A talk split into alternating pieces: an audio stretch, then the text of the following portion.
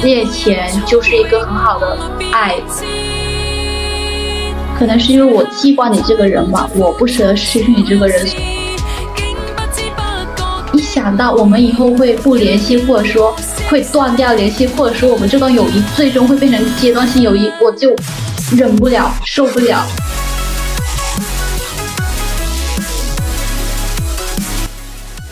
Hello，大家好，这里是屋顶星空，我是小叶。大家好，我是今天的嘉宾小江。好，嘉宾，这是我的朋友。我跟小江已经认识有，哎，我们认识有多少年了呀？从小学四年级开始。小学四年级开始，就是我多年的好友。哎，其实我们这个。朋友还挺搞笑的，因为我们从小学分开之后，就初中啊跟高中都没有在一起，然后到大学也没有在一起，基本上是我们的就是在一起那段时光就只有小学。哎呀，我现在想想我都不知道我们是怎么样延续到今天这个友谊的，还挺艰难的呢。而且是在初中到高中的时候，几乎就是像断了联系一样，都没有怎么联系。对呀，哎，我们为什么会联系回来？哎，不是，我们不是没有联系，好不好？我们初中时候有很少很少联系，然后后面就是就是怕自己有自己的那个朋友圈，然后就没有怎么去联系了，就是怕没有什么共同话题什么的。哦，我是这样想的。对哦，哎，就是我我不敢去联系啊。其实我当时我有很重要原因就是我没有手机，然后当时我们不是住宿嘛，然后你在那个都城那边住宿，然后我在宁夏那边住宿。虽然说我周末回来，而且那时候就是大家在那个玩的疯的时候，就是其实我当时其实我经常想起你的，就是联系的少，但是我是有记着你的好不好？后面我们联系。就是应该说是频繁联系回来吧，又是高中嘛，是吧？嗯，高一好像是不知道是高几的时候，我觉得应该是不是高三的时候呀？是吗？高二吧。后面那段时间，然后其中就是有一大段时间是没有联系的，然后我记得初三好像也是，就初一、初二可能会有联系，然后包括就是一起去参加那个夏令营什么的。初三就没有联系了，为什么呢？我也想知道为什么。而且我主要就是就是怕就是太久不联系了，然后我又很害怕，就是突然去找你就很突然的那种，这么久也没有联系，而且你和我就是不在同一个学校嘛，然后害怕就是没有什么话题的那种。这不就是硬题的吗？当时候是不是非常害怕我们会变成阶段性友谊？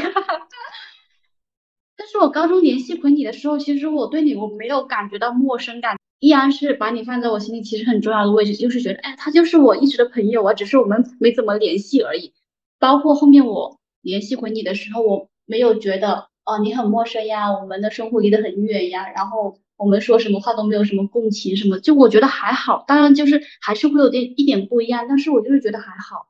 确实就是。还没有在联系之前就各种担心，但是在联系之后就还是以前的那个你。就在联系之后，嗯，就感觉我们之间的隔阂就是还没有变嘛。不过现在大学其实快毕业了，你现在都要准备考研了，而我是要准备进医院规培了。你最近考研上课上咋样？嗯，我觉得现在在家里面的话，基本上就是吃饭。睡觉还有复习这三件事情，然后复习的话，其实现在应该是算进行到二轮的复习吧。一轮复习的话，主要是在学校里面的话，我就觉得还好。从一轮完了之后，二轮之后，我就感觉复习好像找不到那种感觉了。哎，你们学校那个一轮复习是有？给你们上课的吗？因为我没有考过研哦。没有没有，这都是自己去复习的。我主要一轮的话就是针对就所有的一些专业书去把它里面的内容去过一遍，然后二轮的话我主要就是想要去背一下那个广中医那边，呃一些老学长学姐他们呃自己印刷的那个资料吧。哦，就是你基本上一轮跟二轮那个复习有没有像我们高考一样，就是说一轮就是把大范围给弄好，然后二轮就一个单元这样子去弄啊？嗯，对。我给你讲一下我规培吧，我现在不是规培还没定吗？我现在也算是去一家医院，哎，很闲的，因为带我那个姐，她就说，哎，也不知道教你些什么，又亏。然后呢，如果教你实操呢，你几天也就去规培了。就是让我坐在那里玩手机，然后就整理一下文件。我这几天可能发工资什么的吧，就感觉自己白嫖，也不算白嫖。其实我在那边很无聊，我就觉得，哎，怎么还不是规培？我坐在那里就是每天日复一日的做着同样一件事，就是让我在那里自由的活动。所以我在那里就是你看写文案、写大纲，然后想自己博客怎么弄。啊，我觉得那样子的话真的很无聊哎。对啊，就是就算就是叫你去做一些其他东西，教一些你会的东西，也好比坐在这里去弄一些文件。我那个姐是精神科的咯，她一堆精神病病人了，她经常下乡都是去看那些精神病病人，老客户那种感觉。教你吧，你也不知道怎么教你，因为就是你要说精神病定义是什么，给他开什么药，你也基本是知道的。不是下乡嘛，基本上就是要跟那个村民打交道，反正一次都没去过。今天他其实。他要问我要不要去，然后我就在犹豫嘛。他就说：“哎呀，其实还行啦，反正下去就是安慰他们呀，然后看看要不要住院啊，开个药什么的。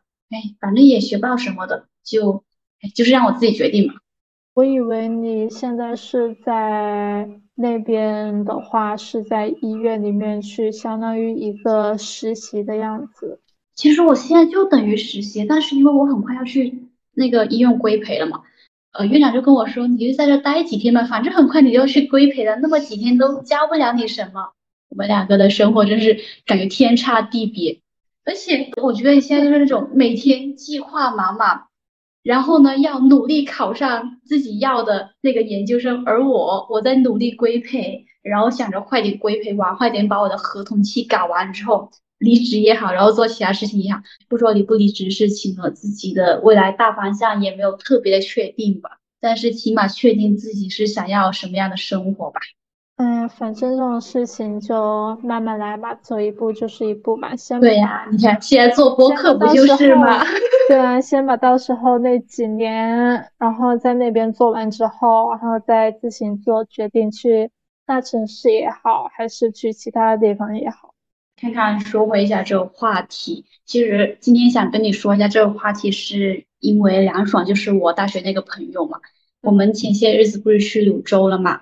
就是我们拍完写真那天晚上，其实我们已经很累了，就突然间跟我说，其实我不知道什么叫知心好友，就是我觉得每个人都是阶段性友谊，比如像你们，或者说我都不确定你们是不是我知心好友。我当时听到这，我心就咯噔了一下，我说。怎么我我们还不算你的好朋友吗？他就沉默了一下，他沉默了很多下，然后，然后他就大概说了一下他以前啊，可能有一些朋友，然后也不怎么联系，明明以前很好的，然后后面因为一些性格问题，然后生活上面交集嘛，就越来越少了，不再联系了。他现在的朋友除了他以前小学玩的那么一两个，就是我们大学这几个了。他那天晚上就不知道为什么。就突然间提这个话题，让我突然间很难受，因为在我看来，他就是我的好朋友呀。我很多的事情都会跟他分享，包括我在大学，其实在我进入大学，从青涩到走入成熟这个阶段，他是见证了我很多事情。而且我们在大学又是同一个宿舍嘛，我很多事情也会跟他说，彼此陪伴了在身边很重要的一个时期吧。所以他那天跟我说，我都不确定你是不是我知心好友，我心像是一下子沉到湖底里面，我都不知道怎么说了，就那种难受，你可以理解吗？就像是我跟你说，其实我不喜欢你了，我一个有宝女，我可是有宝女，当时候一瞬间我就天呐，怎么会这样子？我竟然不是你的朋友吗？我竟然不是你的好朋友吗？或者说你怎么会认为我是你的阶段性友谊呢？怎么会这样子呢？呃，还有一个很重要原因是我当时很难受一个点是，一想到我们以后会不联系，或者说会断掉联系，或者说我们这段友谊最终会变成阶段性友谊，我就忍不了，受不了，点都受不了。你有没有？因为我知道你现在有你的朋友，你的朋友有没有这么跟你说过？嗯，其实这个问题的话，我自己也思考，在我身上的话，我觉得是很明显的。我觉得很明显，可以把就是一直保持联系的朋友都是知心朋友，对，一定要保持联系。如果是不保持联系的话，直接断了联系的话，那就阶段性朋友啊。那我我初中的时候在一起玩嘛，一共就三年，每一天都会去他家里面，因为他离。呃，学校很近嘛，然后我就把我自行车放他那儿，就每天都会一起见面，一起聊，然后一起上学、上学什么的。高中之后，虽然说也是在同一个学校里面，但是不同的一个分科，然后就一直没有联系，就我也没有联系他，他也没有联系我。然后高中的时候，我又另外去找了一个朋友，三年都是在一起的，然后后面也是不怎么联系了。对，没有联系。真的到现在都没有联系，可能大一的时候还会有联系，到现在是真的没有联系了，真的。但其实说起这个，就想起我们以前小学、初中、高中朋友，发现好像就是有一段阶段性友谊的。有时候我也搞不懂为什么，就是有些朋友能像我们一样，能一直从小学延续到大学，甚至到以后。我很，我跟你讲，我很坚信我们的友谊能够延续到我们彼此做伴娘的，真的，我很相信我们之间的。你要相信我们。对我，我真的很相信你，我也很相信我们这段感情。哦，像你刚刚说的，就我初中，然后那时候也是有一个很好的朋友。我是那个比较浪漫的人，就是我很感性，然后他刚好是那个木木讷的人，哎，你们两个就会天生一对，你们两个就像那种偶像剧里面的那种朋友剧情。我当时听了其实很沾沾自喜，因为我觉得我改变了我朋友，我和我朋友活成了别人眼中的一个范本，就让我觉得很得意。啊，其实我记得我高一我还给他送了一次礼物的，我非常记得那个礼物，那个礼物是个枕头，印着我们两个的照片。天呐，然后之后就没联系了。最近的一次联系是在大二，是在前年的时候吧。大二我跟他发了信息，怎么样之类的，他就回了一两句吧。后面就说一下他在深圳那边读大学，我说我在广州那边读，嗯，然后就没有了。后面的结尾的文案是：那有空我去深圳找你玩。他说好，然后没有了。嗯，我是觉得。不是阶段性友谊的话，那双方肯定有一个就是要主动一点去联系，不然的话就真的没有然后了。就是关于友情联系这个事情吧，我觉得是需要很多方面。你看，其实我们像我们两个，我们初中那段时间也没有特别联系，然后其实我们是高中之后才联系回来。就我也说不清楚我们两个的感情，就是。没有怎么变，我也不知道我们是为什么。因为你说特别分享嘛，我其实到大学，咱们两个都是有比较自由时间，又有手机、电脑之后，才会更加自由去跟你说一些事情。而且你有没有发现，就是我跟你说的时候，我不是每一天都汇报给你的，我是隔了一段时间，可能隔了几天，我就会跟你说，甚至隔了一周啊，我才会跟你说，呃，哎呀，最近我有点什么什么事，包括我的感情也是。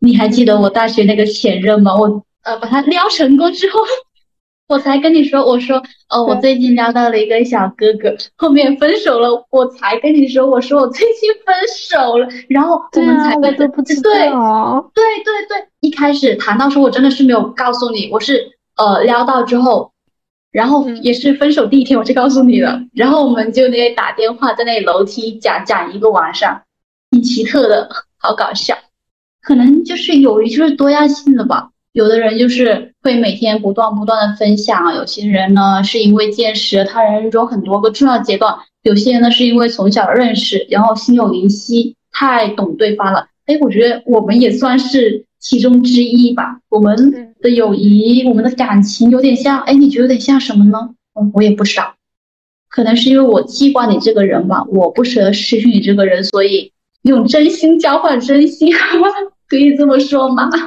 我觉得也有一点可以说是从小玩到大吧，嗯，也也算，因为哎，我脑子里面可能看小说看多了，我觉得从小玩到大应该是那种从幼儿园三岁玩到，还好了还好了，就四年级吧，就一直就差不多保持联系这样子。到现在大学了，你看也咱们也快毕业了。那你现在觉得与很多人不同的友谊，你是觉得怎么样？像我们四年级刚认识的时候，你觉得友谊应该是什么样子的呀？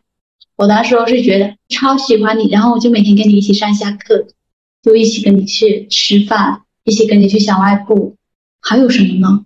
真的是一起非常有勇气的骑车去玩。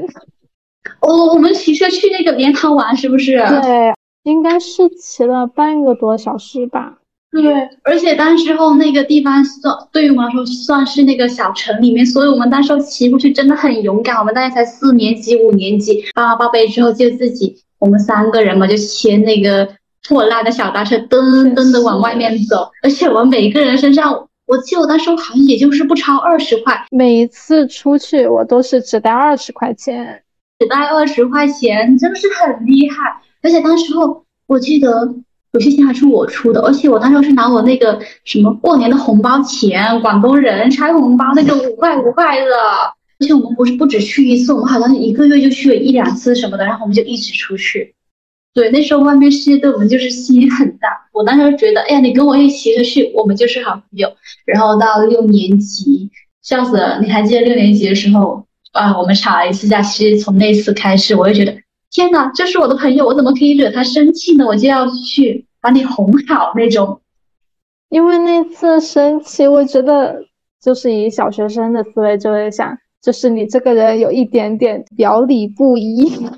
对，就是以小学生的思维，就是当时很生气，是因为你说就我们俩都不喜欢的六年级的那个女班长嘛，就是我不喜欢的话，我会和他减少那个接触。避免冲突，或者是让我自己不开心。你但是你说，虽然他怎么怎么样讨人厌，还是得跟他对，还是得跟他去联系，不要把那种呃不喜欢什么的就摆在面上、明面上。然后大的时候啊，也可以多一个朋友啊，怎么怎么样的。嗯，怎么说呢？当时就觉得觉得有点生气，但是等长大了一点点，然后再想这个事情的话，就觉得。嗯，我觉得你当时真的好像一个小大人一样，真的很像一个小大人。我觉得你好理智。我觉得有一个小小的问题是，哎，其实不是小小的问题，这是大大的问题了。因为以前是把朋友看得很重要，就是把每个人都看得很重要，是每一个人哦。以前就会觉得每一个人都是朋友啊，就是每个人都是会玩的很好的同学跟朋友，所以我就会对他们很好。我那个时候。包括一直到初中、高中，其实我都已经有点默默养成了一种讨好型人格。我后面大学我才看我以前，我才发现一直有这种问题存在的。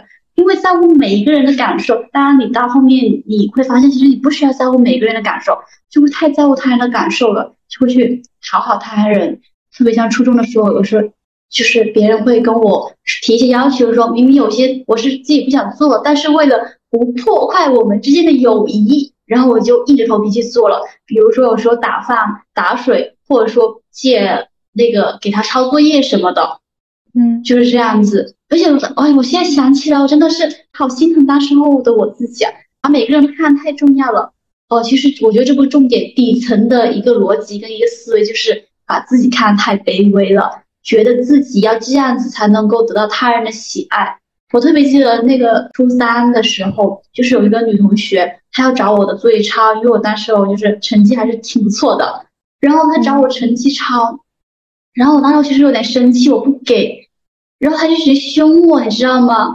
我当时好难过呀，我是那种又讨好又有点软弱，明明我生气，我已经跟他说我不想给你抄，他就一直在那里给我甩脸子，他还拿走我的本子，哎呀，我现在想起来好心痛呀。家里怎么会经历这种事情呢？我没有遇到这种事情哎。我有遇到过，我都不敢下朝他发火，就是我又很软弱又卑微。后面我可能是真的生气了，但是我生气我都没有大声的哄他，他可能觉得哎呀，也可能就这样子，他就把作业扔回来给我，后面这件事就不了了之了。唉。就是现在想起来，所有讨好别人的核心都是因为自己不够自信。包括初中、高中，我自己身上这种讨好型人格，我记得说说我妈妈好像是看出来一点了，但是他好像就是可能就说了一句：“你不用这样子，呃，什么在乎别人。”就是他好像没有意识到我内心为什么会变成这样子，就没有人告诉我我该怎么做。然后一直到高中，那种讨好型人格就慢慢发展成了一些自卑的心理。那时候十五六岁少女嘛，又自卑又敏感，那个心理就那个时候打下基调了。所以那个时候的我对于友谊就是很重要，就感觉比我自己还要重要。但是呃，揭开这层表面来看。我是需要寻求一个自我，我需要让每个人都喜欢我，就好像别人的喜欢才能够确定我的价值，只有别人对我好，才能够确定我在这个世界上存在的意义，而不是我现在看回从前，就是你能很清晰看到那个高中时候压力，他是什么样的心态去交朋友的，跟朋友呵护感情的，哎，太难了吧？压力怎么会这样呢？但是我觉得我和你真的，我不是这种。虽然说我觉得我和很多人就是表面相处的还是挺不错，但是一般只能说他们都是表面朋友吧，就只能说打个招呼，然后聊天聊得很好。但是我觉得对于说不喜欢的那些，所以我觉得没有必要去讨好别人。自己过得好就可以了。可是我当时候，我好像是有意识到这个问题，我自己知道是不对的，就是我根本不知道怎么去做，好像身边的人也没有发现说我是这个性格，我是有点委曲求全性格，好像就是身边都习惯我是这样子，一直这样子，没有人教我，也没有人提醒我，哪怕我自己意识到了，我根本不知道去怎么寻找出口，就感觉你好像其实掉在一个陷阱里面了，或者说你已经掉下那个悬崖底了。但是你就是找不到绳子往上爬，你也找不到那个出口在哪里，你就在里面摸黑呀。那个洞口其实是在我大学时候才开启的，我才看到那个洞口。哎呀，我才发现原来我这样是不对的，我我要慢慢爬出去。我这个性格是不好的。然后呢，这样子是交不到真正的朋友的，或者说你在陷阱里面，在洞里面，在悬崖边边交到朋友都是。阶段性的，因为他们根本不会真心对你好，他们只是觉得，哎呀，你什么话都听我的，或者说你什么都跟我很契合，他们都没有发现是因为我在委曲求全而去迎合他们。或许他们发现，他们都会说出来，因为他们很享受这样子的状态呀。就是每个人都会很想要，这是人的一个呃本性问题。我来说的话，我在大学里面可以说确实没有交到什么朋友。因为我觉得，比如室友的话，我觉得我对他们的意见挺大的，就是表面也是维持的挺好的，对，可以保持表面上的一些和平吧。觉得他们确实做的有点太过分了，只能说在我身边亲密的一些、比较相处的多的一些大学的朋友。没有找到那个和自己的三观一致的人吧？对，就是没有找到跟自己内核一致的人，哪怕你上大学。对，所以的话，我就慢慢的习惯自己一个人。以前的话，我还是呃有一点讨好还是怎么样，不说讨好吧，就是怎么样都等我室友一起。他们的话就比较喜欢踩点去上课嘛。一直要在门口等他们，催他们，我说快点，快点，快上课。但是他们还是那种不紧不慢的态度。然后后面我就慢慢慢慢释然了，我就自己一个人走。后面就慢慢习惯自己一个人去上课，自己一个人吃饭或者怎么样的。然后有时候他们去吃一些其他东西，可能两个人一起去，但是也没有叫我。现在有一个室友的话是已经有了男朋友嘛？寝室的话就剩下三个人，加上我就三个人了，因为我们是四人寝。他们两个人去吃饭，另一个就是和男朋友去吃饭，然后我就自己一个人。然后慢慢慢慢就已经习惯了在大学里面自己一个人了。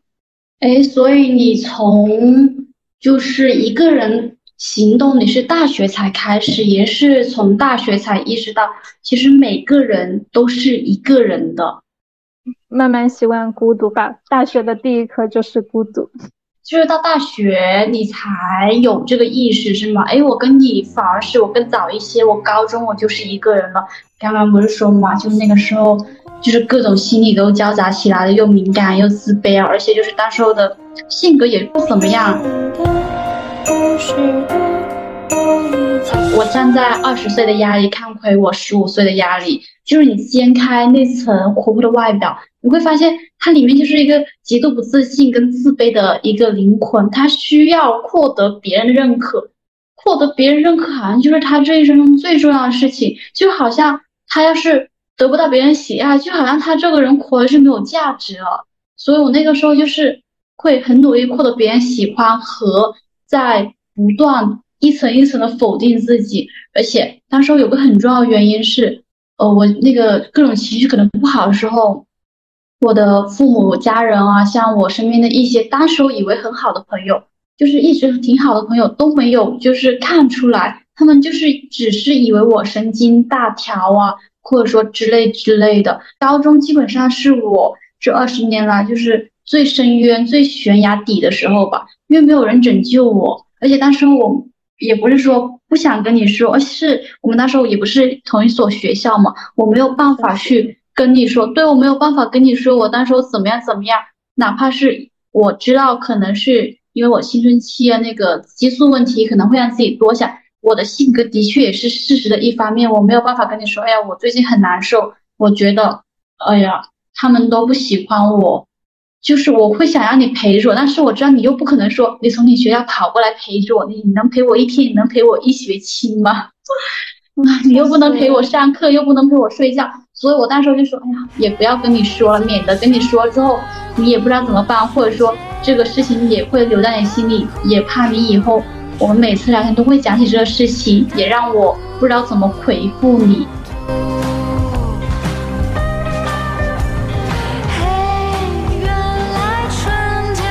对你刚刚说你是大学才可能就是意识到每个人都是一个独立个体，每个人都是需要习惯一个人的去生活的。其实我从高中意识到了，我高中就是一直都是一个人的去呃吃饭呀，就是打水呀，然后就自己去逛操场什么的。因为那个时候我除了跟别人交际，我最喜欢就是一个人去操场上面去逛。我特别记得是有一次月考考的不好，我就去那里跑。跑了好多圈，我就跪那教室里面哭。哎呀，我真的好想穿越回十五岁的我，然后去抱抱那个压力呀，太难了吧，真的是。反而是我可能是高中就一直有这个问题嘛，然后反而到大学的时候，就好像上天给我开了一扇小小的窗，给我射进了一点点的光。我大学就是还遇到了一帮很好的舍友。给我的生活算是照来了一点点的光吧。我跟你有点不一样，是我大学遇到了一帮真的是很好的一个舍友。我是有点那种，哎呀，你说什么就什么，我就不反驳你什么。那时候有个舍友，就是他会对其他舍友说：“你们不要看压力好欺负，好不好？”什么？那时候舍友就是有个很好点，就是我是真的有点好欺负，因为你也不可能说一下子之间从讨好型人格就变成那种刚型人格、硬感型人格吧。也不太可能是吧？就算是有点慢慢成长吧。那时候室友就是对我挺好的，哪怕他们知道我有点小问题什么的，有些东西也是有商有量的。所以我在大学过得还挺好的，就是很感谢吧。别人会说：“哎呀，好想回到高中那个时候呀。”No，我一点都不想回到高中。对于我来说，我真的你的高中是到高中那段时间。我真的，我觉得我的大学过得并不快乐。他们这有点矛盾，也不是说明面上的矛盾嘛。对他们有一些做法的话，就挺生气，挺无语。我觉得他们这很多东西都没有关注到我心情吧。对你跟我说过，忽视我，然后后面慢慢慢慢就心灰意冷嘛。一开始的话，是每个人都性格挺开朗，但是我觉得他们三个人比较神经大条一点吧。可以说我的心思真的是很敏感，就一点点小事情的话，就影响到我的一个心情啊。但是他们都没有意识到这些东西。大学就是在关系不太好。对，和他们就是联系是最多的。你玩不上是吧？对，就是一个很普通的舍友。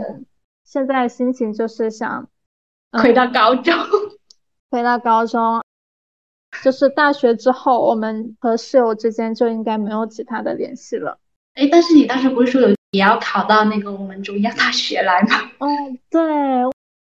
我当时我不知道我的心情怎么样，就是那种因为一沉到谷底里面的是吧？对，因为怎么说呢？一开始他并没有说就是要考到哪里去，他说他不想在湖北那边，因为他从小到大都是在湖北那边嘛。他说他想去外省，后面他就在那看那些学校，甚至看着就看到了广中医，对，看到广中医。就说你不是不想到这么闷热的一个城市吗？我说广东那边也很闷热的，确定要去那？他说啊 没事的，怎么说呢？天都其中塌了是之一可能吧？对，真的天都塌了，因为就想着大？学之后明，明我们关系那么不好。对，虽然说不确定他能不能考得上，万一他考上了，我考不上，那怎么说呢？你说这种落差，更大了，而且还是你不喜欢的人哦。对，还是我不喜欢的人，万一他考上了，我考不上，那这个落差就太那什么了。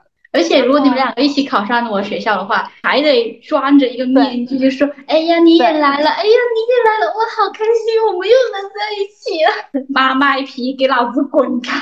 怎么真的怎么这样？听到他也要选那个学校的时候，我真的好难过啊！我真不要难过。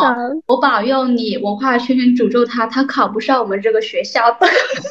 他也选，但是我们班的话，就是很多人都选那个学校，可能觉得那个学校比较好考一点，对真的呀、很多人。就是我捋了一下你那个经历，你反而是你的一些友谊观变化是很符合一个基本的一个走向，反而是我，我是因为太早熟，我是因为太早的嗯受到一些伤害了，所以我很早我就，然后很早就是乖乖的懂事成长了，反而是在懂事成长把自己筑起来之后，然后也算是幸运的到了一个可以让我打开心灵的窗户那个环境吧。你那个友谊的变化观，我是觉得没有特别的让出人意料，或者说替人惋惜什么，就更像是每一个人生需要走过的阶段，而不是像我一样。我的友情观，我的各种三观都是提早的被催熟的，而且我这种催熟不是说像你一样是自己意识到的，像一个鸡蛋一样是小鸡自己孵化出来的，我是被外界打破我的鸡蛋，嗯我是被强行拉出来的。基本上在初中，应该是初二开始吧，初二到高中这一整个几年吧，我都是处于一种不安呀，又自卑，到哪都找不到方向的一个念头，一个状态吧。基本上，为什么我上了大学之后很多改变，也是算是遇到一群很好的舍友嘛，慢慢的成熟，真正的啊，当官去慢慢的开阔起来，慢慢的发现自己其实以前是有那么多的问题，有那么多那么多不好的事情是需要改变的，那些敏感的、悲观的，还有自卑的那些不能说不好，就是会影响你的一些三观的塑造。当然，他们也是那个时候真实的你，鲜活你，你不可以抹掉他们。如果未来的我会变得更加快乐，就更好了。呃，我现在不是一直说，呃，我快乐就好，我快乐就好，就是因为以前我过的就是不快乐，我太明白快乐是种什么样的状态。现在对所有的感情，一个原则就是我快乐就好了。可能我也没有做到极致的说，哎呀，我快乐就好，但是起码会有慢慢改变。不会再去在乎那些根本不重要的人的话和心理对我是怎么样的。我现在就是只会去在乎我在乎的人和真正爱我的人。对，就是对于一些外人，我开始变得不 care 了。其实我现在才觉得我才改变了一点，但是我身边朋友都会都跟我说，哎，你现在已经很好了，因为只有我说你管他们干什么呢？这个也是，就是我刚刚说为什么。想要做这个主题播歌，也就是因为梁总他跟我说那那些话嘛。因为在我的那个脑子里面，他就是见证了我很多成长的人，包括我前段时间不是去海南，情绪很大的那个问题嘛。他基本上是知道我的问题所在，他知道我为什么会有那个病，然后他也知道我为什么一定要不顾一切要去离开那个地方，要去跑到也算是遥远的地方，从吃药到后面慢慢的好一点的过程。他都有有是在鼓励我，在呃微信上面跟我说你要怎么样怎么样。我当时记忆最深的一句话就是，他说如果我在你身边，你可能就不会那么难受。我当时看到这句话，我就一下子哭出来了。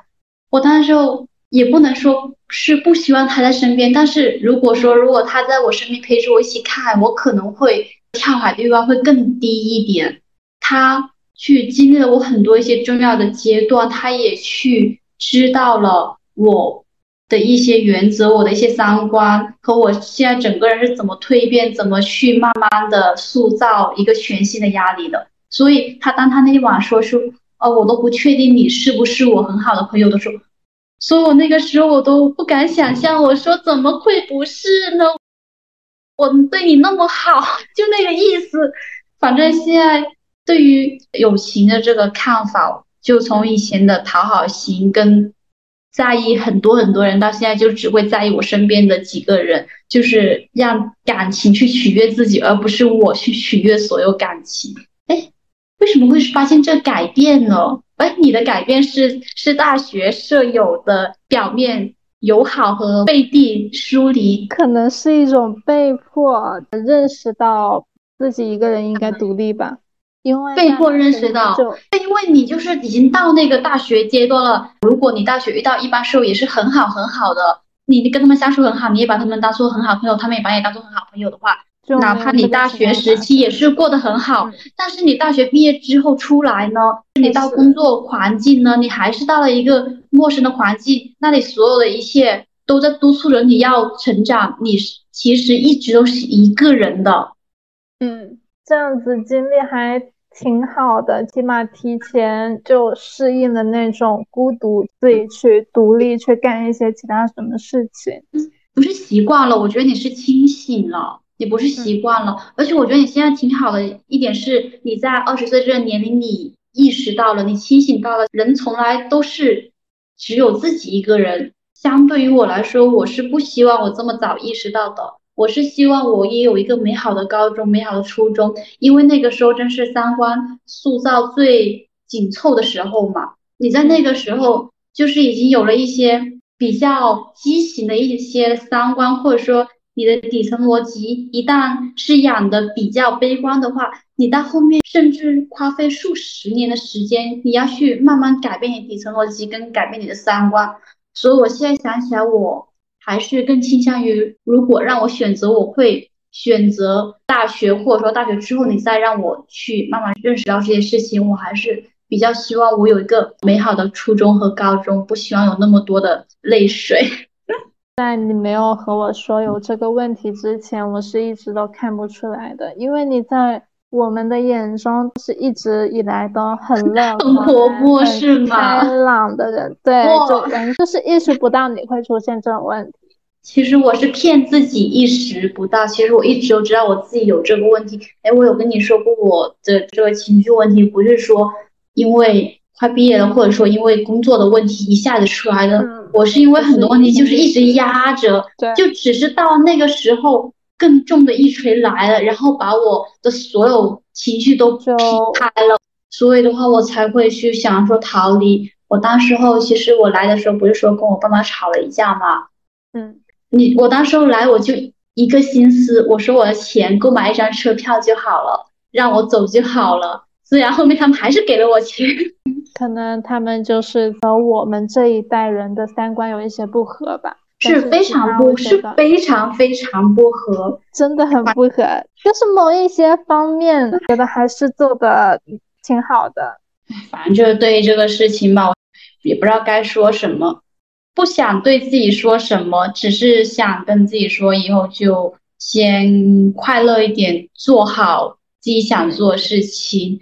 今年的上半年情绪基本上一直都是这样子，有个很重要的原因，应该算是这几年来学习嘛。你见过太多的一些人了，你的视野开阔了很多，你的思想、你的三观也改变很多，基本上是被重塑了一样。你会发现，这个世界就是很大很大，要不断去学习。当你学习到更不一样的思想、更大世界之后，你回头看看你自己，就是以前那个小世界，一些小思想。就会形成一些极大的反差，然后当你在二十岁这个又很迷茫又没有经验也没有能力去实现自己想要的一些东西的时候，一些极大的矛盾就对立起来了。就是我个人身上有更大矛盾，是因为我的家庭原因嘛，嗯，很多东西就是一下子之间叠起来就爆炸了，你也说不出哪个可能才是你最重要的爆炸点。但是看向我就是一片火海，就是你根本找不到那个最凶猛的点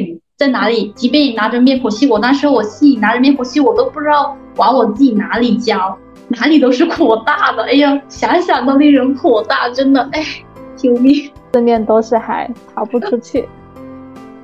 不是去了那个海南那边有个木兰湾嘛？它其实就是一片转角的湾。我们当时候是跟当时其他几个义工小伙伴去的嘛。我们当时去的时候是就沿着那个地图一角就往前走，因为我们觉得那里就会有路。然后我们就在盲走，就是发现盲走之后那边一大片都是无人海滩。我当时候那段时间情绪不好就对了。就看到那片无人海滩，妈的，一下子就哭出声，突然间很难过，很难过。我那时候脑子里面一直在想，这片无人海滩怎么可以没有人看呢？像我这样的人来到这片无人海滩，要是我干了些什么事情，你们怎么办？我现在想起那片无人海滩，嗯，还是挺有意思的。虽然我说我现在已经没有了想要投海的想法。当时还好，就有人就有朋友就一起。哎呀，我觉得对这种情绪上面的问题真的很难，自己想控制就能控制住的。而且我当时候就是那个情绪问题，也许是我身边的一些义工小伙伴，其实他们应该是都有看出来了。有其中一个我还跟他说了一下，我说我就有点情绪问题，如果我对你发火了，你就不要怨我什么的。他们都应该有看一些出来，所以。在那一两个月的友谊里面，我就是很感谢他们。那一两个月跟他们很多人发生的感情，都会成为我心底里面最珍贵的一颗宝石。哪怕我知道我们只能够在一起待一两个月，然后就匆匆的各奔东西啊，有人去工作呀，然后就继续学习啊，或者说有人就继续留在海南进修什么的。哪怕就是我们很快就要分别了。就是那一段短短的感情，依旧现在在我心中是不可磨灭的。我珍惜他们每一个人，我珍惜他们每一个人鲜活的面孔。那段感情现在在我脑子里面是一个很深刻的记忆。我也很感谢，就是所有一切的感情。有是不是有点不通顺呀？有机会的话再回去看一下了。我刚刚是想说，那段感情其实也也也给了我一些启发吧。嗯，就是让我有对我的自己的一些人生啊、思想啊，包括各方面的感情，都有了一些重新的变化，都有一些小小的改变。真的，一点都不后悔，就我很庆幸去了那个地方，很庆幸，是一个非常特殊的一个经历吧。就是在那个阶段的话，就是在那个阶段里面，他们每一个人都是我很好的朋友，他们每一个人都留给我了。一段很珍贵、很珍贵的感情，我现在哪怕我有很多年之后想起来，我都会很感谢他们出现在我生命中的所有所有，像是温柔了我的岁月一样。哪怕我们就像那天上的白云啊，聚了又散，散了又聚之类之类的。那其实现在我们也快毕业了，你看你啊，考研也好。也快工作之类的，反正我现在都准备去工作，我要去规培了嘛。嗯，你对未来的一些工作中的交际圈，你会有什么期望吗？就是到时候工作之后，希望就是身边的同事啊、老板啊，都是比较好相处的那种。我觉得只要大家好相处的话，其他问题都不是大问题。大问题。哎，我反而是跟你相反一下，就是我对我的工作未来交际圈基本上是不抱任何期待，因为我基本上是坚信，像我的几个好朋友，你们都是我在年少时期、在学生时期交到的好朋友。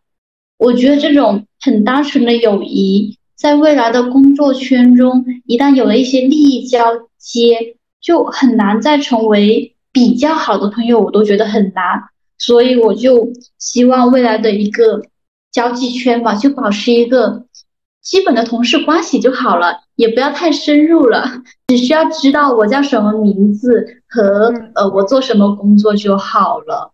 特别是我现在不是去了那个医院吗？我现在也不算是在那里闲坐嘛，什么事都没有干什么的。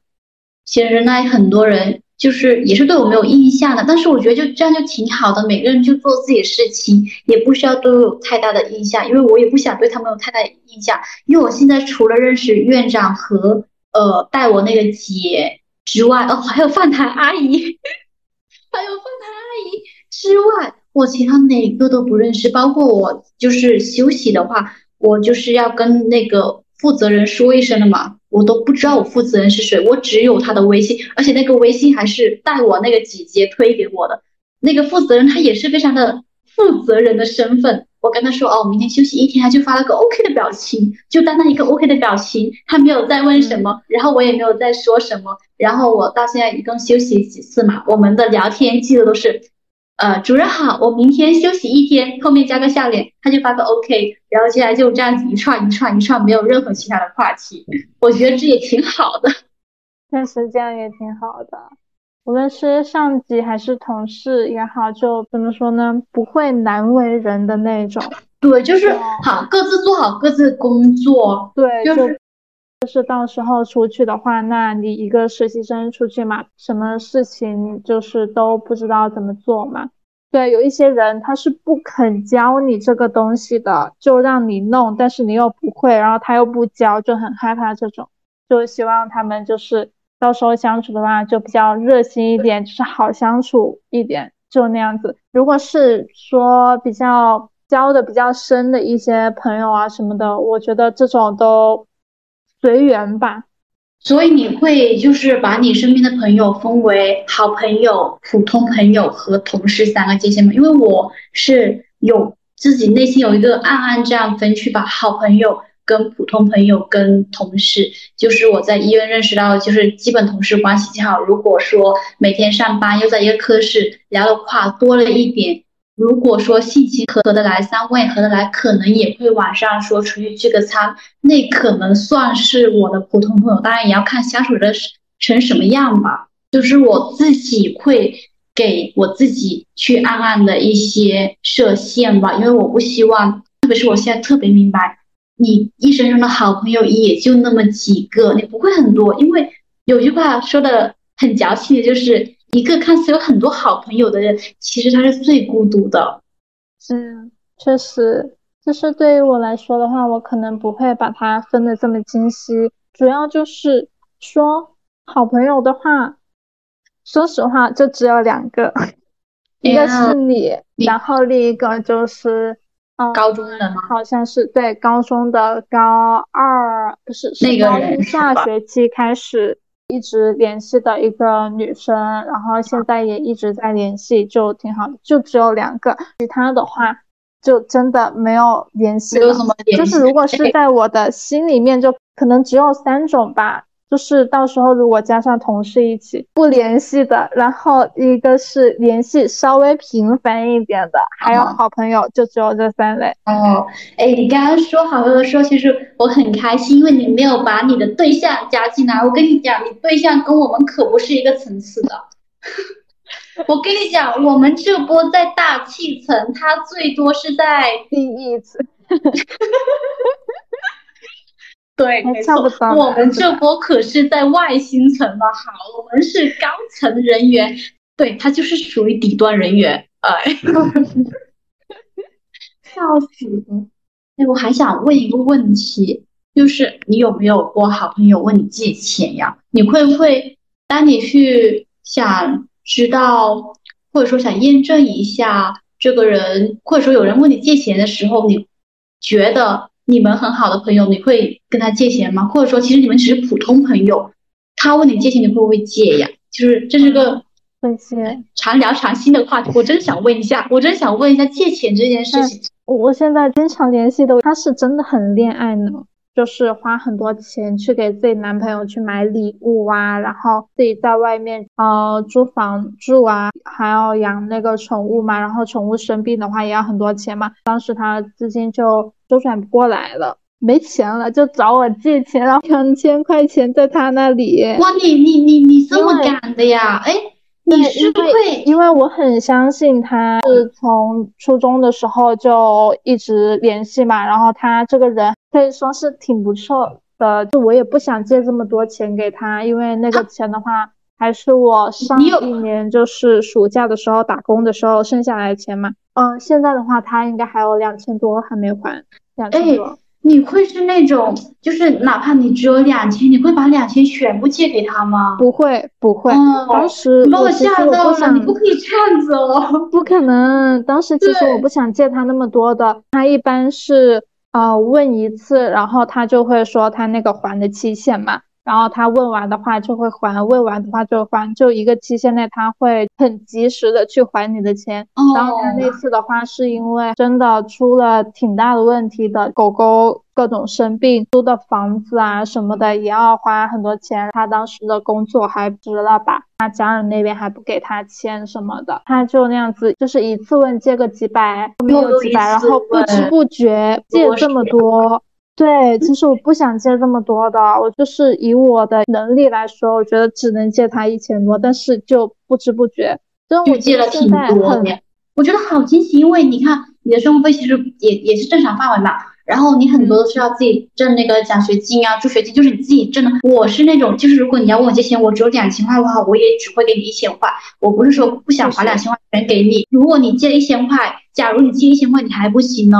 那么另外一千块就会留下来给我们两个周转，我不会全部钱都拿出去，我一定会留一点钱给我们自己周转。哎，就是一个意思。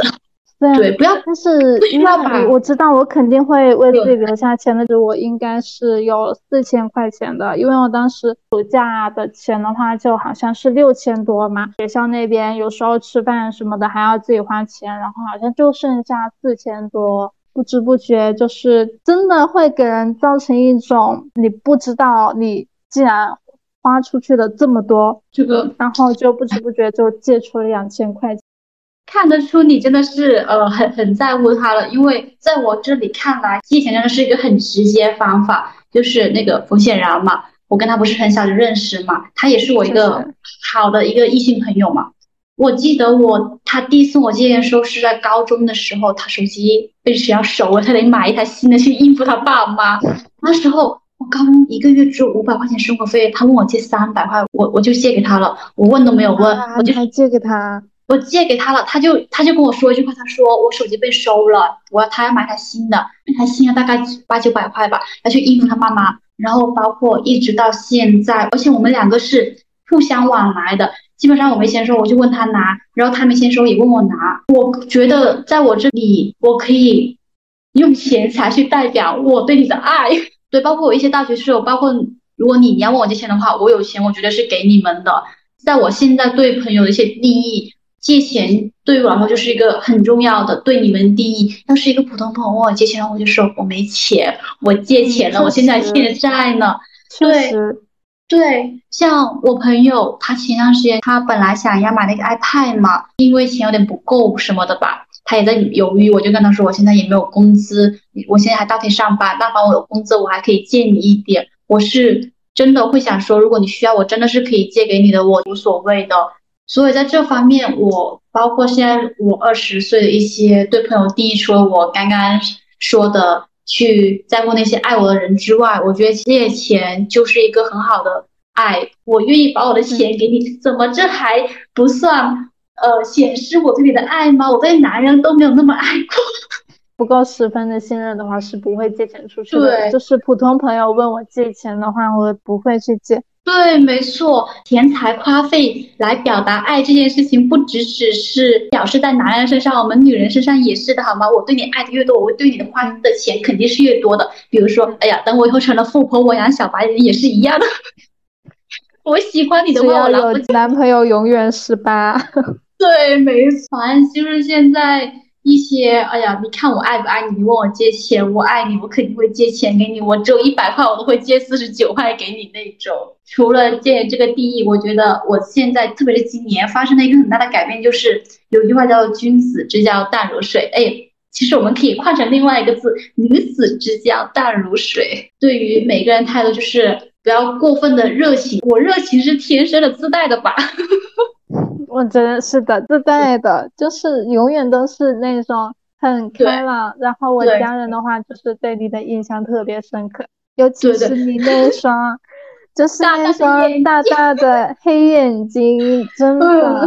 我说的是现今年的大态度是不要过分热情，指的就是不要过分讨好，正视每一段感情。我爱你，我自然会对你很好。我的热情，我的钱，就是我种种，我都会去给你展示出来。但是不需要去过分的去维护这段关系，不然的话也会让对方觉得。天呐，他怎么这样子？我该做些什么，会让对方产生生理上和心理上的双重不适？前两年意识到的一个问题，但是今年其实有做的更多了。真正独立的话，可能是今年整个寝室的氛围还是很好。我就喜欢安静的人，然后他们每次在寝室里面真的很吵，我觉得他们有两个室友真的很像小学生，打打闹闹。你碰一下我，我碰一下，碰一下就那种，对，直接打起来了。然后我就啊，我就觉得，哎呀，我觉得还是小学生嘛。我觉得他们，我觉得他们真的很像小学生。到点了，他们也还是那样子在那没有睡觉之类的是吧？他们还可以在我上床。聊通宵，虽然是那种小声的，但是我在下面我能听得很清清楚楚。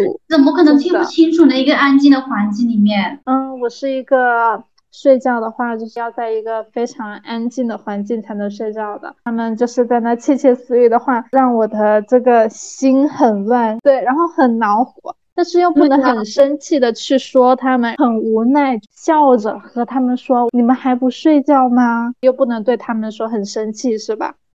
虽然他们确实影响到我，一旦就是那种生气的话，就是把就把一些表面撕破了，因为毕竟大家还要再生活一年，就还是得维持一下表面之类的。但是在上一个学期，我真的破防了，我真的哭出来了。像我说了我要睡觉了，然后我头又痛，他们就是还在还在吵，对，还在吵，然后我就把他们骂了，之后他们就不敢说话了，然后。就回到床上面，然后我当时我想想就很委屈，我就哭了。那一天的下午，我还和我男朋友在说这个事情，只有他们安静了，他们不说话了，才能早睡。我是不会那样子在那吵嘛，他们早休息的话，我才能早休息；他们晚休息的话，我也只能晚休息。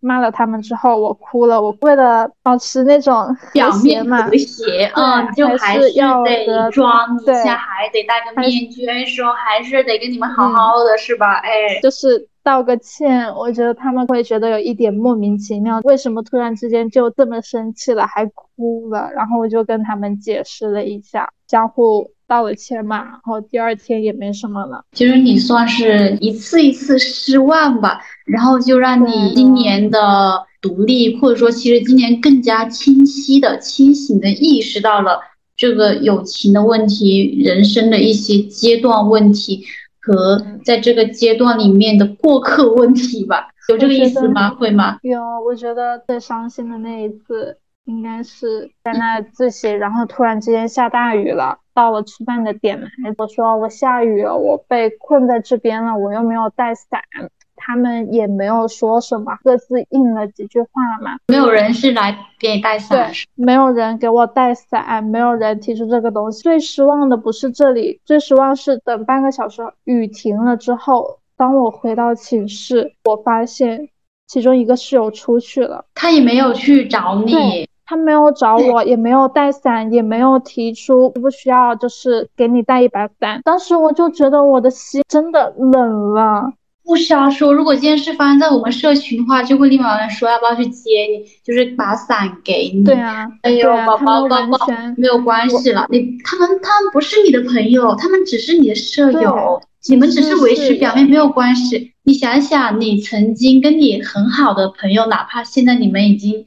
就是不联系了，就也没有感情。你们是在那段时间是真的有过感情的，他就是有认认真真的去陪了你那一阶段的人生的。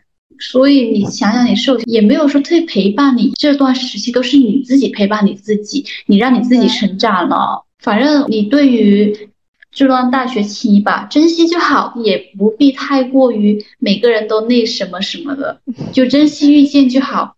就这样。我觉得我们其实表面看起来是每一个人都很好，但是暗地里就是每一个人的生日都不给对方去过，这个倒是真的，真的。有两个室友就是玩的特别好，他们生日也不互相去送礼物。他们也可能也就是表面玩的好呀，也不要去想太多他们事情了，不然的话想太多就怕你对那种人性啊更加失去了希望，对朋友的感情更加失去希望。从那段时间开始，就真的意识到了不值得，就自己一个人吧。他们无论怎么样都不会想到你，不会考虑到你。我认为你可能也算是经历了那几段阶段，跟遇见这样的啊表面一些朋友吧，你会更加的清晰认识到你要怎么样对待你自己的朋友嘛，就是对你真正在乎人，就是有自己的一套保持方法吗？我觉得主要还是多联系吧，多联系。嗯。然后真心换真心，分享欲是吧？得要有分享欲。在我这边对朋友的一个保持方法就是，一分享欲也是很重要的。第二就是在我这里看来，我是心里要有他的，哪怕我不是说，哎呀，我吃什么饭，我都要告诉你什么的。要是我发生了一些什么特别事情，大事好，小事好，我都会在那个阶段告诉你。比如说我。上个月不是说什么情绪不好吗？基本上我意识到我情绪不好的，就是第二天吧，我就有告诉你的。我说我最近好像有点问题了。第三天我不是就去医院了吗？我对朋友保持还有一个就是，呃，真心真心吧，就是要真心的去把它摆在自己的一个世界里面，不要疏离。哪怕你们有很长一段时间不见面也好呀，不联系也好，就是上奇葩说的时候，傅首尔。我很记得他那段话，他有一个朋友好像是离婚了什么的，他就给他朋友发了三个字“还好吗”，他的朋友就给他回两个字“还好”，然后就没有联系了。在好像我觉得我们也算成年人了，就是在更多成年人里面的友情里面，就好像是更多是那一种你需要我就在那种陪伴关系吧。嗯，还有。第三种就是正常的一个心态去维持感情，不要过度热情，但也不要过度冷漠，就是正常去维持，让自己保持在一个正常频率里面，出现在他生活里面。太过热情的话，会让一些本来就些社恐的一些朋友，会让他感觉到不适吧。那其实我也不太清楚，因为我身边就有几个社恐的朋友，我觉得他们还挺需要我的。作为朋友，就是。大家都有自己的距离感和保持真心吧。对方就是已经不想把你当朋友的话，你再怎么做都是于事无补的。主要就是真诚啦。对，心态还是得要顺其自然一点和真诚一点。特别现在也不是说能给颗糖就哄好的一个年纪了。对于彼此的感情，就是要多放一些心思跟真诚。比如说，我有时间放假什么的，我一定会用这个放假时间我去跟你见面。我们的生活已经被工作占停满了，剩下的一些空余时间，当然是要去见喜欢的人和做喜欢事情。在我这里看来，嗯，准备归培了，准备快了。对对，反正在我看来，如果我愿意把我休息时间，或者说。在我空闲时间，我要跟你说话呀，跟你去聊其他事情呀。我很爱你，因为这是我非工作时间，我都想要跟你在一起的话，嗯，就已经足以表达我的爱了。其实想到这里，我们想回以前小学啊、初中那些阶段性友谊，跟现在自己玩的很好的朋友的那些感情对比起来，其实我还是有点惋惜的，因为我有时候会想拿我初中那个朋友来举例吧。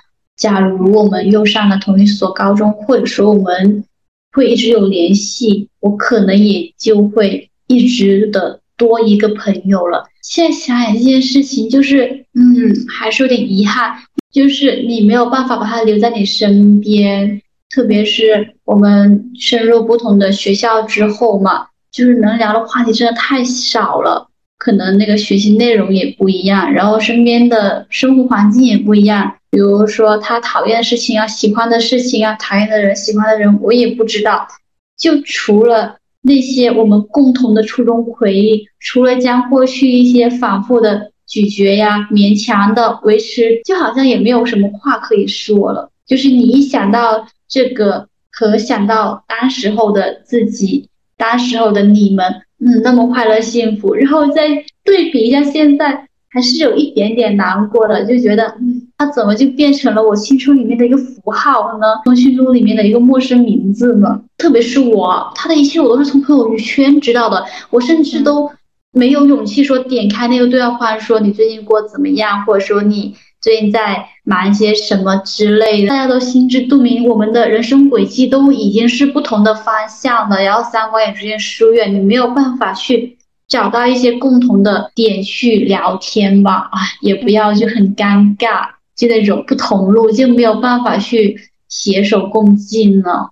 就是我之前在高中的时候就有看过张爱玲的那个书嘛，她跟她很好的朋友也是后面走散了。她好朋友叫严英，她跟她那时候我看她那本书，我就觉得他们。就是那种偶像剧里面的感情吧，因为张爱玲两段婚姻都是严英做的证婚人，张爱玲出书的都是严英帮忙去设置封面呀、拍照片呀，然后后面艾琳她去美国也是严英去帮的忙。艾琳还在书里面写了一句话，她说：“在这个世界上，恐怕只有严英才能买到让我最满意的围巾，换任何一个人都不行，就是任何一个人都没有办法替代的。”我那时候看到后面的时候，其实我看到前面的时候，我都已经想到分开了，没有想过他们的分开是没有说什么狗血误会之类的，他们就是很平常的分开了。天呐，这还不算 B 美学吗？他们之间也没有说什么解不开的恩怨，只不过就是一个呃晚年落魄了，一个就是仍然活跃在上层那个社会里面。好像那个感情破裂，就是不一定非得有什么理由，包括呃恋爱也是非常有可能就是因为岁月在变迁，然后大家都在成长，也不是谁又做错了什么，也不是什么感情变了，只是时间在我们身上都留下不同的印记，然后我们两个又走了不一样的路。这个时候就想起一句很矫情，但是我很喜欢的诗：欲买桂花同载酒，终不似少年游。这句诗你是什么时候听到过？第一次有印象？我没有太大的印象哎，我因为我是一个理科生，理科生，哎，我是一个文科生。初中我就好像有听到过这首诗了。的确，青春和青春体验不可以同时拥有。我基本上是这两年吧，再看回这句话，真的是内心的无限感慨，又感慨又心酸。就会又想起以前那些同学，明明就是一起手牵手去小卖部买零食什么，但是现在不仅仅是地理距离，还有一个心跟心之间的距离，就有点像那个鲁迅在《故土》里面，他写自己的童年那个王棒闰土，小时候闰土嘛，他们两个人呀，就是捉鸟爬树呀，然后月下那个刺刺那个茶呀，然后海边有石碑。两个人就是留下非常的美好难忘的回忆。多年之后，鲁迅满怀期待的去见着闰土，闰土见到他，竟然叫了一声什么“老爷”。嗯，这一声“老爷”就是让鲁迅也打了一个寒噤，因为他知道他跟闰土之间已经隔了一层很可悲的一个壁障了，你没有办法再打破它了。确实显示了一个阶级。对，就没有办法像儿童以前儿童时期了。而且这篇课文我们是初中还是高中学的？初中吧，反正又是那句话。当时学的时候真的是没有特别的感觉，就只是觉得，嗯，这有什么呢？只不过是因为呃阶级不一样了，有什么呢？其实现在想起来，他们不仅仅是因为阶级不一样，还有一些感情也在变质了。两个人成长道路不一样。后面自然而然，时间印记不一样，他们也再也没有什么相同的话语可以聊了。特别是之前，其实我在想写那个大纲嘛，我一边写就经常的想到以前那些朋友吧，一些同学吧。有一些同学，其实你要说地理距离吧，其实坐车就可以去的，但是我坐车去你身边了，然后呢，我们根本都聊不到一起，身份可能有了距离，三观也有了距离。大家都没有办法去走进彼此一个内心世界了，我突然间想到一个很火的梗，最近那个，嗯，你有没有看那个《我的人间烟火》那个电视剧呀？嗯，我没看哎，因为我都没有看电视了。我我我也没有看，但是里面有一句话就是啊，被很多人吐槽嘛，说两条平行线也可以相交的。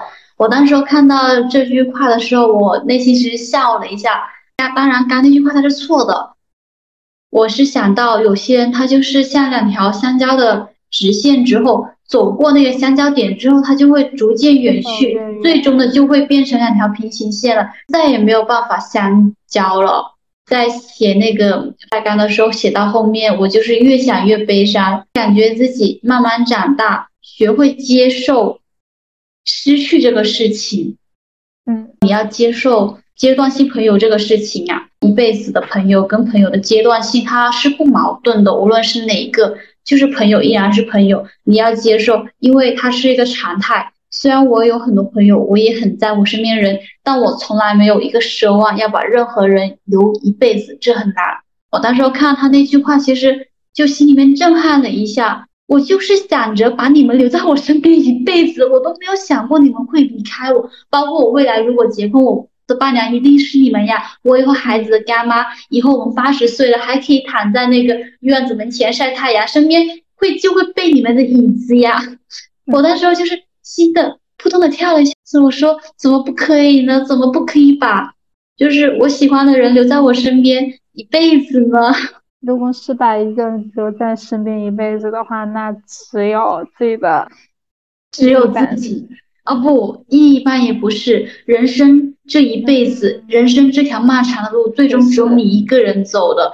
我当时内心就在暗暗反驳这句话嘛，直到我看了一下我大纲阶段性朋友，我就瞬间想起了我那些就是已经不再联系的同学朋友们，我就他妈的，你说的真对。即便就是现在想起来，我依旧是觉得他们一样是我朋友，只是他们是不再联系的朋友了。以后慢慢随着年龄增长。对这种知趣的事情会越来越的习惯吧，现在的就淡然了。对，慢慢就淡然了。可能有些人来到你身边，就是为了陪你走过那一段路的。哎，但是你不能，我跟你说过了，你要做我伴娘的。对，我现在可能还是真的是没有办法接受，我真的是没有办法接受，就是你们要离开我，各种分别的那种方式，我都有时候在想我们的婚礼，就是如果我要结婚的话，我的婚礼是怎么样子的，我都想好了，我到时候要办两场婚礼，一场呢就是给亲戚啊家人那边看的，请吃饭啥的，另外一场就是我跟我的朋友们一场 happy，一场 party 聚会狂欢。打着婚礼的名号去疯狂喝酒，那挺好的呀，真的。这样的话，就结婚后的狂欢。我都想好了，到时候我的私人的，就是和朋友们办办那场婚礼，就想办在那个晚上的海边。到时候我穿着条很漂亮的红裙子，我小姐妹们呢就穿着你们喜欢的长裙啊，但是一定要顺手的裙子，因为你们要跳舞，就在那个海边蹦迪、跳摇摆舞、跳脚踏舞、跳各种踢踏舞、爵士舞，喜欢什么就跳什么，然后狂欢一个。我什么也不会。不重要，你就困在那个人群里面，到处摇啊摆的，摇啊摆的，看哪个漂亮小哥哥上去，帅哥走啊，教我跳舞去。啊天呐，我我会把你，我会把帅哥拉到你身边，我说这是我朋友，你快点教他跳舞，跳，你要是把他教跳会了，他就是你的了？哎呀，突然间说到这有点悲伤。哎，虽然说结婚已经是另外一个话题，但是我觉得现在这个婚姻离我很遥远。但是我有幻想过，更多时候幻想的不是说哪跟哪个男人的婚礼，而是说我。婚礼那个氛围，我的哪些重要的人会来参加？我跟我的朋友们会一起做什么？其实会更像是我已经在想象一个几年之后，等我们都有能力之后，做一个很漂亮、很漂亮我们小时候梦寐以求的 party 一样。至于有没有新郎，或者说有没有男主角，我都觉得无所谓了，因为更加多幻想的是我们可以聚在一起做什么，唱歌、跳舞、聊天、看星星，就是各种各种。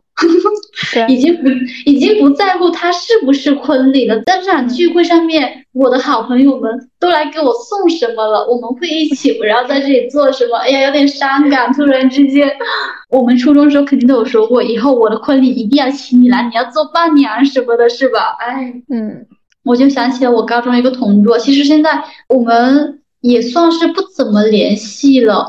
就是我当时候非常信誓旦旦问他，我说你以后婚礼会请我来吗？他说肯定啊，你是伴娘呢。啊，一想到以后长大成人，自己有能力举办自己那场婚礼了，可是当初年少时许下的承诺的那些很多人却来不到你的现场。可能来到现场的都是你不怎么喜欢人，或者说只是为了脸面而去邀请的人，更难过了。因为到时候工作的工作，有事的有事，真的也挺难聚在一起的。到最后面，其实想说一个剧里面，其实因为我看完了，它里面 Karen 到后面嘛，决定帮助 Max 公寓的时候，他就跟 Max 保证说：“哎呀，我永远会是你的好朋友。”但是 Max 会说。分开后第一周，我们可能还会挤出一点时间，每周末喝一杯咖啡呀。过几周你就别的事情不来了，我有事情不来。然后接下来的六十年，我们都不会见面。我们虽然笑着说再见，但我们都心知肚明，就是分离，就是永别了。然后每个人都曾经有几个知己，只是在岁月长河里面，在生活充斥下面，有些人就是这样子在路上走散了。但是尽管如此，我们也应该心存感激，感激那段他曾经出现过的岁月。其实这段话也是我想跟所有人讲的，跟耳机外面的你讲。说到最后，我对这个主题还是有一点伤感的，因为我就是一个有宝女。对你看，说到最后了，我还是特别想说，《千与千寻》里面就是有这样一句话：人生它就是一列开往坟墓的列车。路途上面会有很多站，很难有人可以自始至终的陪着走完。当陪你的人要下车的时候，即便不舍，也要学会挥手告别，是不是有点伤感了？嗯，这句话是对很早之前看见的，所以接下来这句话也是想送给，嗯，以前吧，算是走散的也好，但是一样是朋友的朋友。一直都感谢曾经出现在我生命中的所有人，就是谢谢他们温柔了我的岁月，然后也纪念了我的时光。我们就像那天上的一朵朵白云吧，聚了又散，散了又聚。人生离合亦复如此。我真的好感谢你们所有人都在我身边爱着我，特别是在我呃情绪不好的时候，有东西需要分享的时候，就是我第一个想到的都是都会是你们。你要相信，我们永远都在。就是你们对我而言真是太珍贵了。我就是那个有宝女，在我这边友情是至高无上的。哪怕以后我有了男朋友，你们一一样是在那个位置上面。我未来的男朋友是不可以代替你们的。男朋友有男朋友的身份，朋友有朋友的身份。我虽然说做这样的一一个主题，我还是不可以接受。你们说要离开我，或者说我们。断绝关系之类的，不可以断绝关系，谁断绝关系，我就拿着把刀去砍你们。那肯定是不可能断绝关系的，怎么可能呢？是吧？关系慢慢变淡，我都觉得很难。不管八十岁，还是得一起晒太阳。嗯，到时候一人搬一张那种长椅，然后就是大树底下边扇风然后 然后边聊天，然后聊起我们。哎，我二十岁的时候做什么事情可有了呢？我二十岁的时候可是泡了谁呢？我三十岁小学时候，小学的时候干了一些什么什么事情？哎，我突然间想到，那我们现在就应该更加努力的活着，更加。充满力气的去做任何自己想做的事情，就是为了以后我们在八十岁晒太阳的时候，躺在那个轮椅上面，有很多很多事情，还能说二十岁的时候我还去了趟柳州，我拍了一套非常好看的写真。哎，所以我们现在就是要努力的，好好的活着，要去过更加丰富的经历，免得到时候我们八十岁在轮椅上面想想，哎，你二十岁干什么了？哦，我二十岁考研呢，看书呢，没了，嗯，没了，还跟你做一次播客。等一下，八十岁的时候，我们我们要相信，我们可不是坐的轮椅。哦，对对，我们一定要很好，好拿着广东人的大块心啊，然后就这样慢悠悠的啊，看天上的云啊，聚了又散，看着那个树叶从太阳底下照射过来的一点点光芒，然后在我们的眼睛上面，然后一边说呀说呀说从前。然后，如果我们有孩子的话，还可以给小孩打电话说：“哎，你结婚了吗？哎，我想抱孙子呢。”哎，催婚的变成我们了。那我们以后很有可能就是为了自己无聊找乐子去催别人婚。女生来说，我觉得永远都不会变的一个就是八卦。哈哈哈反正人生还很长嘛，就一直要往前看，是吧？这才过了多久啊？五分之一呢？对。好啦，那我们今天的播客就录到这里啦，我们的节目也要进入尾声啦。也希望耳机前的你，在想起自己朋友的时候能够会心一笑；想起自己已经不再联系朋友的时候，也可以淡然的跟自己说，没关系，他来到你身边。就是为了陪你那一阶段的，你珍惜那段友情就好了。那我们下期再见，有什么想说都可以在评论区给我留言哦。善良的女子，长发垂肩，她已跟随黄昏来临。翠绿的衣裳在炉火中。化为灰烬，升起火焰，一直烧到黎明，一直到那女子推开门离去。她自言自语，在离这儿很远的地方。有一片